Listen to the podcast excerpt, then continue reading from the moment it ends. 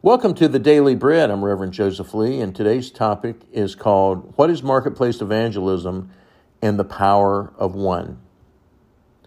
Someone recently asked me what marketplace evangelism was. My definition is the following, but let's talk about what marketplace evangelism is not. Marketplace evangelism is not standing on the street corner and preaching to people in the street. It's not forcing Jesus Christ down people's throats. Marketplace evangelism is loving people at the job, career, or workplace by living your life in a manner that is pleasing to God. It is espousing the love of Christ so that others will see something different in you.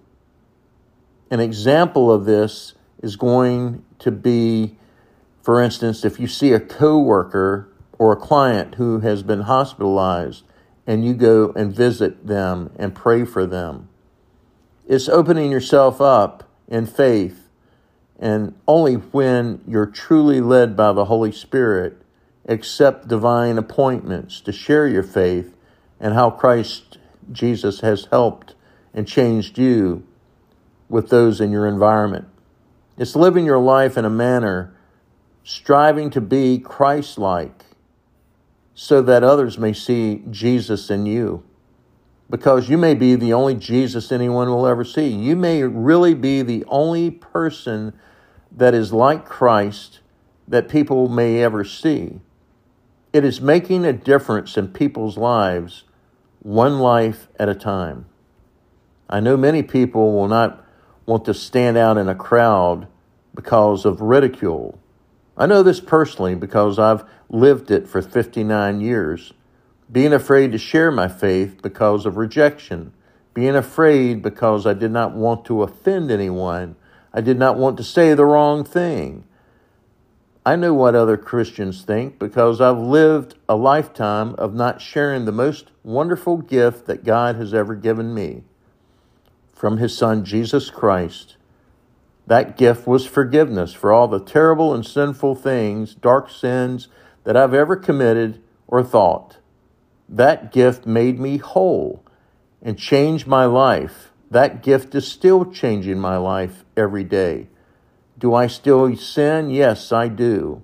I'm human and I live in the same dark world as before, but there's one exception. I have God's forgiveness. I have the Holy Spirit dwelling and living inside of me. And I have conviction that when I sin, the Holy Spirit tells me that I need to stop and ask forgiveness from the one I've sinned against and also ask forgiveness from God. A few years back, when I finally got serious with what God had been calling me to do, my life changed dramatically. It changed in a way where my eyes were opened wide to the truth. That truth helped me to overcome my fears so that I could do the work that I was called to do right here in my own town. But God wants all Christians to get serious with what He has called us all to do. Look at what it says in Matthew 28 16 through 20. Now the eleven disciples went to Galilee, to the mountain to which Jesus had directed them. And when they saw him, they worshipped him but some doubted, and Jesus came and said to them, All authority in heaven and on earth has been given to me. Go therefore and make disciples of all nations, baptizing them in the name of the Father and the Son and the Holy Spirit, teaching them to observe all that I have commanded you.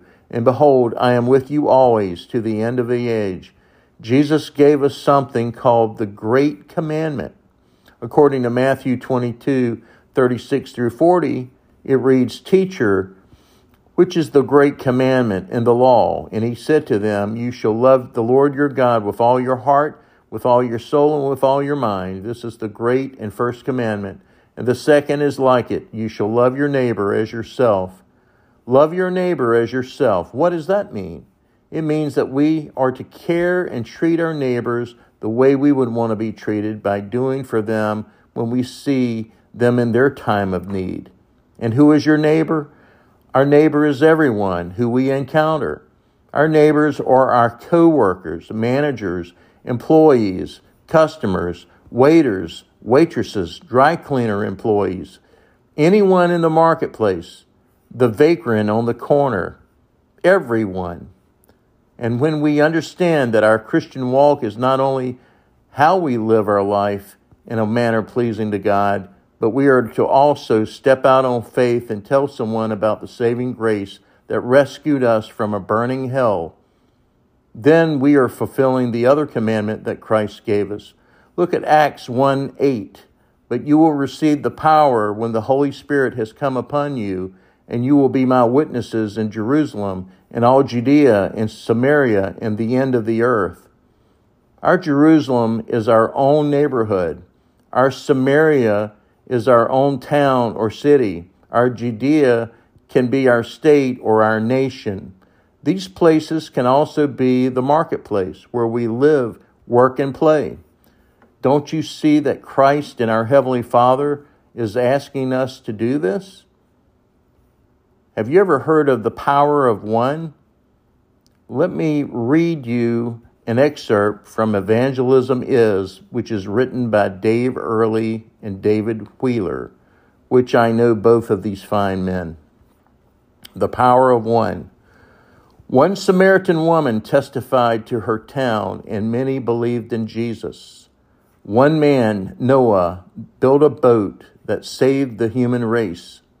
One man, Moses, stood up to Pharaoh and delivered the Hebrews from Egypt. One woman, Deborah, delivered Israel from the Canaanite oppression. One man, David, defeated the Philistines when he killed their champion, Goliath. One woman, Esther, had the courage to approach the king and see her nation spared from extermination. One man, Peter, preached a sermon that led 3,000 to be saved. One salesman and Sunday school teacher, Edward Kimball, led a young man named Dwight to Christ.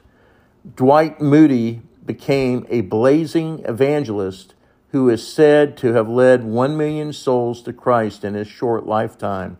Wilbur Chapman received the assurance of his salvation after talking with Moody and went on to become a noted evangelist himself. The drunken baseball player, Billy Sunday, was an assistant to Chapman before becoming the most famous evangelist of his day. One of the fruits of Sunday's ministry was the forming of a group of Christian businessmen in Charlotte, North Carolina. This group brought the evangelist Mordecai Ham to Charlotte in 1934. A tall, awkward youth named Billy Graham was converted during those meetings. According to his staff, as of 1993, more than 2.5 million people had stepped forward at his crusades to accept Jesus Christ as their personal Savior. Millions of souls traced their spiritual lineage back to the influence of one man, a simple Sunday school teacher, Edward Kimball. Someone said, To the world, you may be just one person, but to one person, you may be the world. To this, we might add, To you, they may seem just like one lost soul, but to God, that may be a soul who can shake the whole world. Written by Dave Earley and David Wheeler. Let me ask you this one last question. Why are you not sharing your faith? You never know. You may be the only Jesus anyone will ever see. You may be the only one who shares your faith and the love of Christ has given to you. You were given to the lost person who may become the one who God will use to shake this world.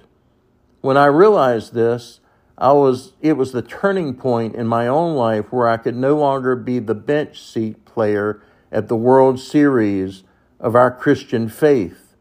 I could no longer sit still. I had to do something. What will you do to help spread the love and saving grace of Jesus Christ? When I think of all the time I have wasted in my life and not done what God has called me to do for so long, I grieve and become emotional.